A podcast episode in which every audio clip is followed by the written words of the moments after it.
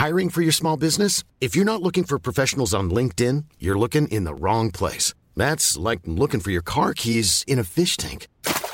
LinkedIn helps you hire professionals you can't find anywhere else, even those who aren't actively searching for a new job but might be open to the perfect role. In a given month, over 70% of LinkedIn users don't even visit other leading job sites. So start looking in the right place. With LinkedIn, you can hire professionals like a professional. Post your free job on linkedin.com/people today. Trust me, anything you do, someone out there is out there right now making millions of dollars doing it worse. Okay? How to prepare comedy for late night television. This is an Arts Academy podcast, one-on-one session hosted by Dean Victor Vernado with today's student, John Reynolds. Hey, what's up, Victor? So, one of my favorite things that I saw you post, I don't know where I saw you posted at, but you were given advice on filming for festival submissions. And you gave this a bit of advice where an issue that I saw a lot of people had is they would hire professional videographers to record their things. Right. And your advice was to use a cell phone. And the thing that was interesting about it for me is you have done other things. So you have access to all the equipment, but you settled on the cell phone being the best way to do it. How'd you come about that?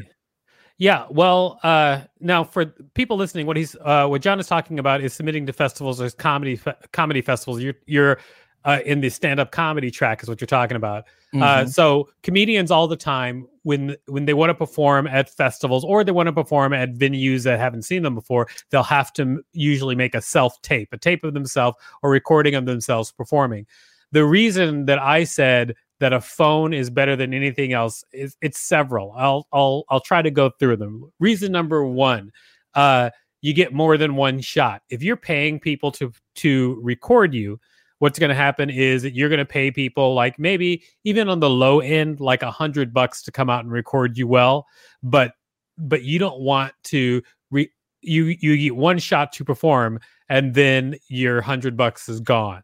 If you use a cell phone, you can record yourself over and over again at many different sets, and then you can use the best of, and it costs you less than $100 to set yourself up to be able to record with your cell phone forever.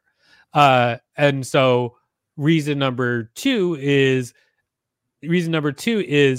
having a professional comedy recording or a professional group record you.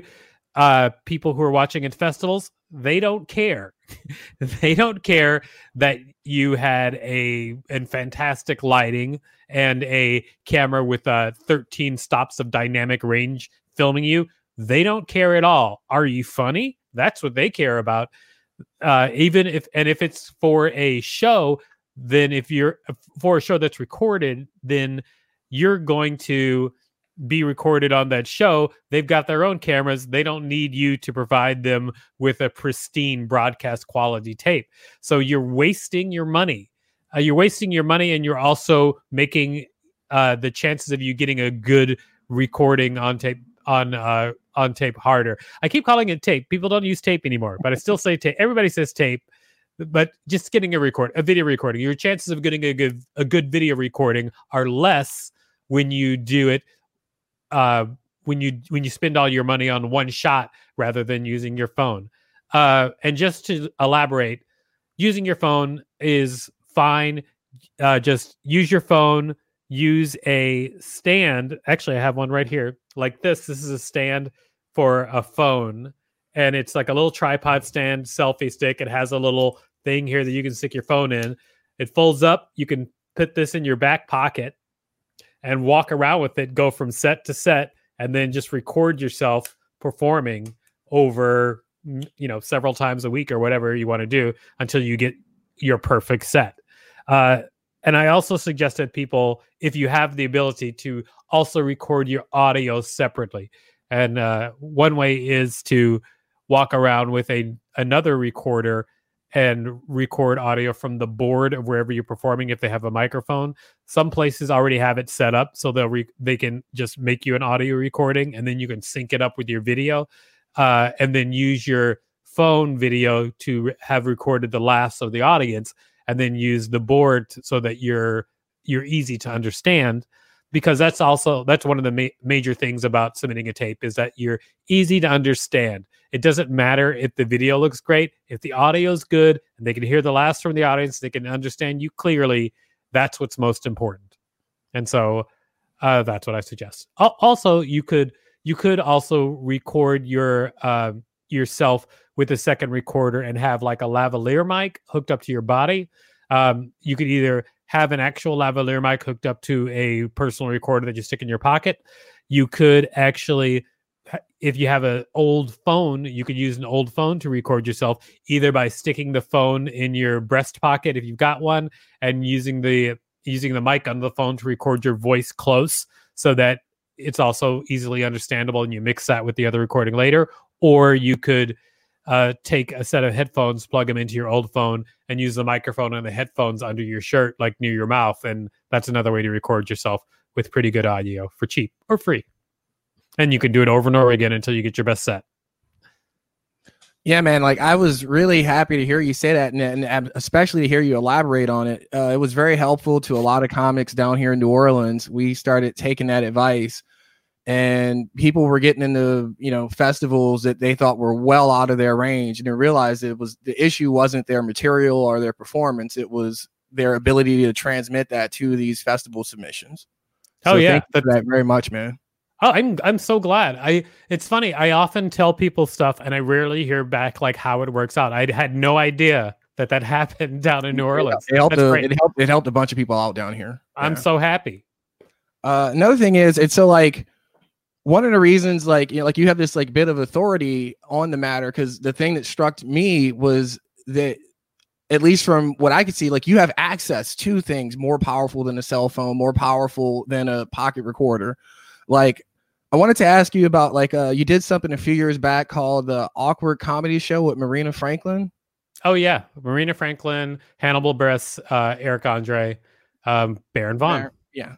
And so, like, I was, like, wondering, like, how did that, like, come about? Like, was this something you guys did on your own initially, that you guys initiated yourselves and then shopped it? Or was this something that, like, was commissioned, so to speak? This was actually based on the fact that, like, when I first came out in stand-up, I had a little bit of heat. And so I was like doing things one after another. And I did one of the Comedy Central shows where you get a short set. And then after that, I ended up doing Conan and Jimmy Kimmel Live. And then after that, Comedy Central said, hey, would you like to submit for a half hour? And I was like, yeah, I'd like to submit for a half hour. I submitted, and they rejected me because they said that they didn't think that I was ready just yet. And I was like, and I felt that I was ready because I felt funnier than, of course I felt funnier than they thought I was. But to prove my point, I basically made a special. So I went out and I watched a ton of specials. I looked at what made those specials look professional. And then I figured out how much it would cost to make my own special. I also made a special that I hadn't seen before, so I wanted to give it something that was unique. And so up until that point, I'd never seen something that's centered on like black comedians that were kind of like alt, like no, that, there was nothing like that at the time. And so I went and I basically just asked my friends who I was hanging out with at the time, and I included Hannibal Buress, Eric Andre, and Baron Vaughn. Funny thing is, back then, all of them would open for me, and so, that's why in the show I'm the closer, because everybody else is like, you know, up and coming. But I mean, we were. I thought we were similar amounts of funny, but as far as like who had the most like going on at the time, like I had a lot going on, but then I also was the one who knew how to like make stuff. So I ended up producing the show. And then the thing that was most important was making it look professional. And then also I thought it was important to have Marina Franklin on as a host, because she was kind of like the liaison, because she's not really alt. She's like, she's pretty much a straightforward comic. And we were all like, every one of us is weird in our own way. Like, you know, like, I mean, Hannibal is weird and Eric Andre is weird. You know, everybody's weird. And so we each have like our own weird thing that we're doing. And she's like more like straightforward, just like straight up, like awesome jokes. Mm-hmm. And so she was the bridge for the audience, for us. And so that was the whole idea behind the special. Wow, that's awesome. Like, so like one of the things that like I didn't know you guys were, I could have assumed that you guys were all friends before the special. So like that was a question I was going to ask, is like, how did you decide on which comics to roll with you on that? Yeah, they're just all my friends. But like, so that's perfect, because I wanted to, like, I remember I was watching this interview with maybe Keenan Ivory Wayans a few months ago. It was right when quarantine started. And he was like going through like his start and stand up in New York. And then he talks about like the people he started with. And it was like, you know, it was like Jerry Seinfeld, Robert Townsend. Everybody knows Robert Townsend, George Wallace and Eddie Murphy. Like they were like the guys who they should, like there were shows that you could have went to where that was the lineup. Oh, yeah. And it got me to thinking, like, whenever I think about like my favorite famous or successful stand-up comics, there are like three other comics who I also like who are also successful, and they all started together. And like, I don't really know if I have a question, but like the idea of good comics rolling in groups, like, you know, like your support network as far as other comics, like how did you decide that these were your guys? I mean, to put it like a pimp, game recognized game.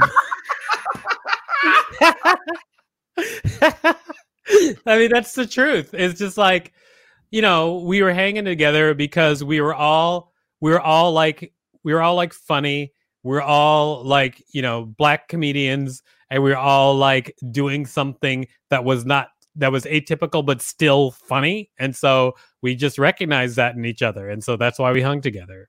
Did you guys meet in like New York, Chicago, somewhere else? Like were you guys, which scene were you guys all in together? I believe we mostly met in New York, because I was in New York a lot. I mean, I also lived in LA, but I believe we all met in New York, and then at the time, I think Hannibal, like he had crashed on my couch a couple of times. Like he was just like, you know, skirting around. He was coming in from Chicago, and yeah, New York, I think, was where we congregated. And then we were just like, just hanging out, doing our thing. Like, so had you, like, yeah, how, like, did you see these guys perform, or had you heard of these guys? Had you heard of Miss Franklin? Like, or oh yeah, Marina and I were friends as well. Marina and I were friends for a while. Like, Marina and I actually started comedy together pretty much. Like, we were in the same group when we started comedy. I've actually said this 1,000 times, which is, not 1,000 times, but a few, which is there's a lot of comics that I know that I hung with and that I started with. And they've gone on to be like much bigger names in comedy than I am, even though we started together, we hung together, we recognized each other, we're funny. And it really is because I cannot stand the grind. Like, I hated the road, and I've been on the road. I've been on the road. And when Hannibal was coming up at one point, when he was becoming super popular, it was before the whole Bill Cosby thing. He had me open for him on the road, and I just don't like the road. I'm just not a big fan of the road. That definitely is part of like honing your skill and building your audience, like people who do the road. However, I don't think that's necessary anymore. I think that if you're smart, you can use the internet. And actually, for the past couple of years, that's what I've been doing. I've been trying to use the internet more instead of using the road. And it's actually been working. I actually figured out that, like, for instance, I can reach a lot more people spending 6 hours writing an excellent article or working on an excellent cartoon than I can reach a lot more people than I can like spending 6 hours on producing and performing in a local show, which is what a lot of people do. But when I realized that, oh, I could just take that time and produce a good podcast and produce some writing or make a video or whatever, and all those steps, like that has become what my road is now. Man, that is. And so, like, I'm really interested, especially because you're bringing up like your cartoon career. It's like you have like 5 careers, but you've managed a way to find like synergy between them all and like mash them together. And like with the cartoon and specifically, like I can't draw, but like I always wonder, like, how do folks like you decide when you come up with a concept, you come up with a joke idea? How do you decide this is a cartoon, this is an article, this is for stand up? Or like, how do you decide that? I personally don't. Sometimes there's a version, there may be a cartoon that's a version of a stand-up joke, that is a version of a tweet, that is a version of a more full article. I mean, there are different ways to express things, so they are never exactly the same, but sometimes they bleed over. I mean, sometimes something specifically works as a cartoon. One of my cartoons that actually blew up on in The New Yorker was something that was just like very specifically a cartoon for The New Yorker. And so that's what worked about it. And so it really just, it just depends. Like I think that there's no necessarily barrier between one discipline or another. As long as the message gets across, I don't see a barrier. I like that, because like you put so much thought, like, you know, I think about like somebody like me, I put so much thought into like a stand-up joke, and it's like it's useful other places. Like it's, you know, and like the idea that you might come up with something that you write for The New Yorker, maybe not The New Yorker, but like a cartoon that you write that you don't sell. And you're like, oh, I like this. You put it out as a tweet and you go, okay, I want to explore this more. And then you end up using it in other mediums, that idea. That's amazing, man. Yeah, absolutely. Sometimes when I write a tweet and then it gets a lot of attention, sometimes I'll be like, oh, that's a good idea. Maybe I'll take that idea and expand it and develop it into a cartoon or something like that. I do that all the time. Like tweets, I just blast out several a day. And then so sometimes something catches on, and then I can go back to that and be like, oh, what's funny about this? What can I use from this to help spur something else? Man, what is this? So like with the cartoons, do you ever have like, cause like, I assume that I assume you also draw for fun, like recreationally. Oh, of course. And so like, but in fact, the cartoons I sell are also for fun. But I was wondering, like, you ever like have like an image, and then the joke, instead of it starting with the idea, it starts with the image? Where you draw? Absolutely. Man, sometimes I'll just draw something that I think is funny, and then I'll come up with something, or maybe sometimes there's nothing to come up with. I have this one cartoon actually that when I originally thought of it, speaking of drawing, when I started trying to get in The New Yorker, I couldn't draw well enough to get into The New Yorker really, or at least express my ideas the way that I wanted to express them. So I started drawing. I started forcing myself to draw every day. And then eventually that led to me eventually getting to The New Yorker, because I was funny when I started, but I just wasn't expressing my ideas well enough. But there was one cartoon that I did that got rejected because it wasn't drawn well enough. It had no dialogue, but it was a cartoon where I just started up with a funny picture. It's basically a cartoon where it's in a pizza shop, and you see there's a bunch of pizza dough stuck to the ceiling. You know how like if they throw pizzas, mm-hmm. and then all the chefs are looking up at the ceiling, but one of the chefs has just like huge muscles, so like he's the one who's throwing the pizzas on the ceiling, and so like. But I couldn't. There's a lot of stuff that needs to be communicated just through drawing in that picture, and I wasn't able to do it exactly right. But now I can, so I'm resubmitting that cartoon. So. Wow. So like I was going to ask, did you start with cartooning, acting, directing, or stand up first? So I guess the cartooning came after the stand up. Absolutely. I've only been really cartooning professionally for like two and a half years. Really. And you trained yourself up, and like, that's like one of the things that's like, I've only been doing stand up for like 3 years. And that's one of like the great things about art. Like I never thought that I would have an artistic bone in my body, and then I started doing stand-up, and then maybe 6 months in, something clicked where it was like, oh, I actually care about this, and then I could like see the improvement, and then more stunningly, I could see the improvement in the people behind me. Uh-huh. And I just think that that's amazing that you were able to take that level of discipline and bring it to cartooning. Yeah, I actually don't. I don't think of it as, I feel like you have a wonderful way of phrasing it, like how you think about all this stuff.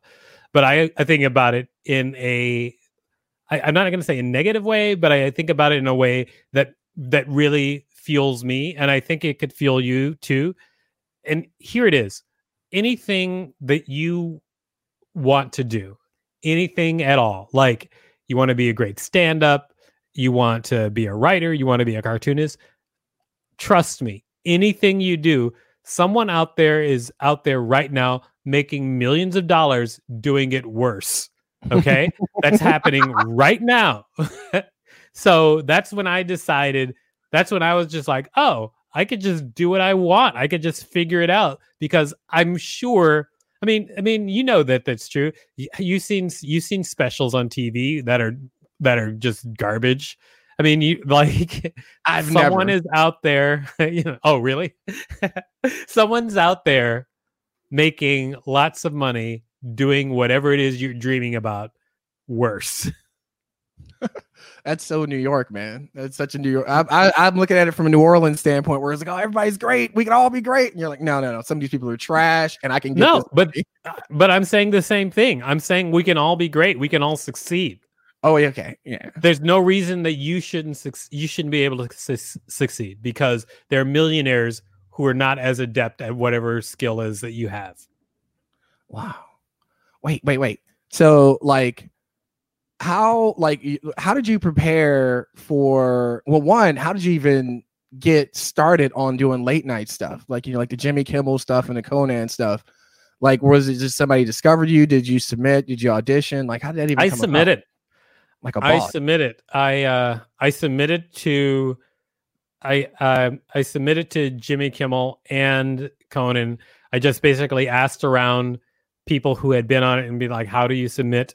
And then they said, well, you have to talk to this person. And I was like, okay, I find out how to talk to that person. And I would say, how do you submit? And if they wouldn't write back, it was like no skin off my nose to like write them again eventually, because if they don't write back and they don't say, don't write me or whatever, I would just write them again politely, but I would just be like, hey, I wrote, a couple of weeks ago, you didn't get back to me. I understand that everybody's busy. I wanted to write you again to follow up and ask you blah, blah, blah. And so I would just be concise, short. And then usually if I was polite, people would just answer me. Then I would send stuff in. And then, once like 2 months after I sent something in, I got a call. Dang. And that's how I got started. Wait. So like you get the call and like, are they like, we're going to try and have you on a month from now. We're going to try and have you on 6 months from now. Like how much time do you have between the call and the you in front of the camera? It's different for every show. When I did Conan, I got the call and they had me on 3 weeks later. Yeah. With Jimmy Kimmel Live, I got the call with Jimmy Kimmel Live. I got the call and they had me on, I think like 3 months later, like 2 or 3 months later, just because they said, oh, you're good enough. And then I think at some point I was on their roster and then someone canceled and they were like, they went down people and it was my turn. And so they're like, hey man, it's your turn. I was like, awesome. And then, I think the Jimmy Kimmel was like I think I did that before I did Conan. I'm pretty sure. And so that was like one of the first big things that I'd done. And then, but before that I'd done Comedy Central, but I didn't consider that as big, even though the Comedy Central, I forgot what the show was called, but it was a show that was just like a lineup show where they had like 3 or 4 comics within a half an hour and they would each do like 8 minutes. And so that show, when I did that show, that was pretty much just, that was pretty much my start, my very first time. So like, so that's great. You had been on TV before you did late night. So like, it wasn't a complete mystery to you what was going to happen once you got there.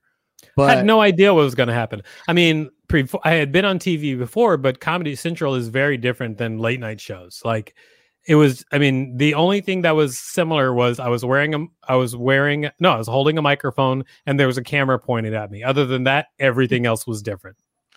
So you get this call and they tell you you're going to be on in 3 weeks. Yep.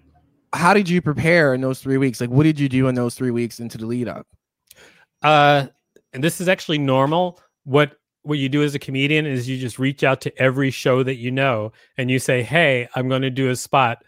Can I run my set on your show? And then people start booking you on everything and you just run it and run it and run it and run it. And then when you're about a week out, usually the talent liaison for that show, if you're like a newer comic, they will come out to where you're performing and you're running in front of them. And then they'll say, do this, change that, take this out, blah, blah, blah. And then so, but then you run it, the new version for them, you run it and run it and run it and run it until finally you're ready to go on the show.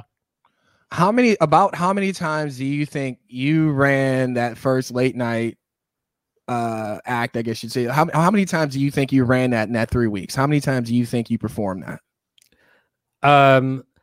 I mean, I'm sure I was doing it 3 times a night. All right. 3 times like every night. And then as it got closer, I would do it like 4 or 5 times a night. Man. Like if possible. That's well, you just want to be sure. You know, like when you get on TV, you want to be sure that you're going to do it right. I like that. And like, but, and then like now you're in this studio audience, you're at the late night venue, and it's so different. Like I imagine the people are way further away from you. Can you even hear the people laughing? Like how you can definitely hear them laughing.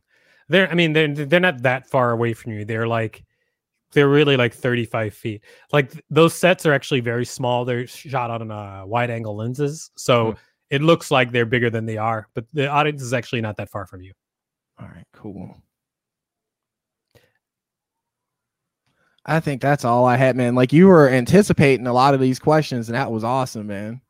Well, that's great. I'm just glad that I can answer any questions that you have. I mean, I hope you find something that's helpful. I mean, it seemed like a lot of the questions that you asked, you kind of like know your way around stand up already.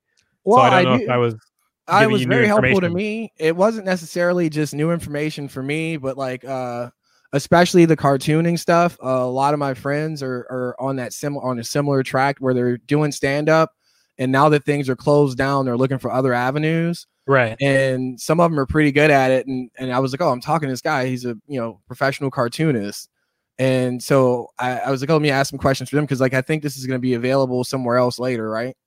Yeah, it'll be available online. Like anybody can it's a podcast, so anybody can listen to it.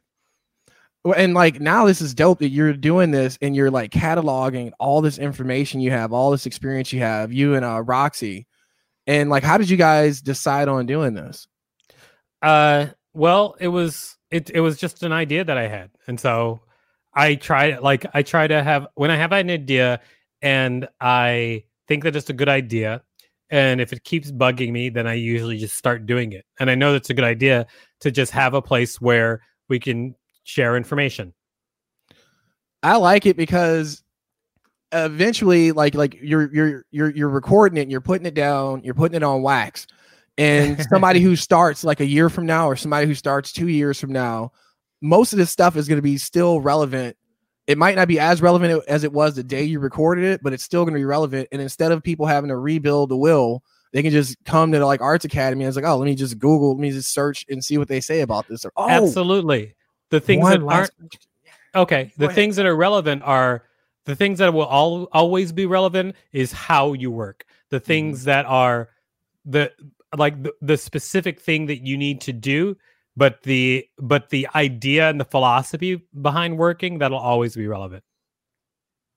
Okay, sorry. You said you had one last question. I think we're about at time. Yeah, go ahead.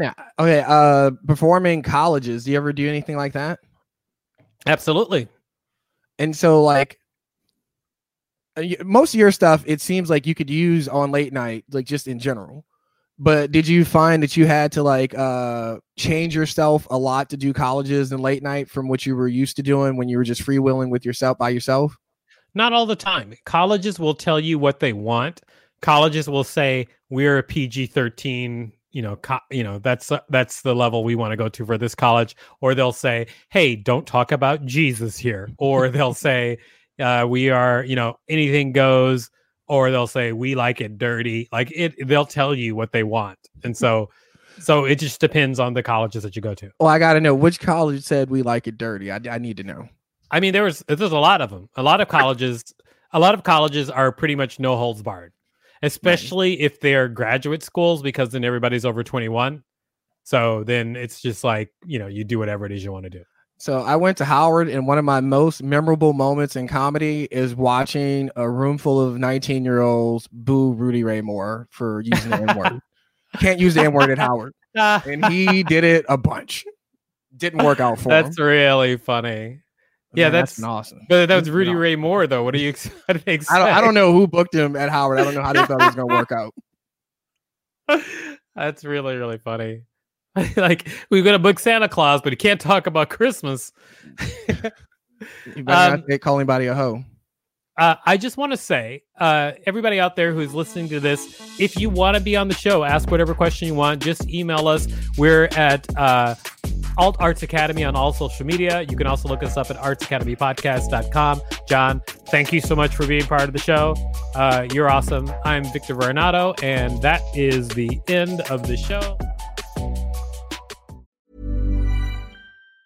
Mom deserves the best, and there's no better place to shop for Mother's Day than Whole Foods Market. They're your destination for unbeatable savings. From premium gifts to show-stopping flowers and irresistible desserts, start by saving 33% with Prime on all body care and candles. Then get a 15-stem bunch of tulips for just $9.99 each with Prime. Round out Mom's menu with festive rosé, irresistible berry chantilly cake, and more special treats. Come celebrate Mother's Day at Whole Foods Market.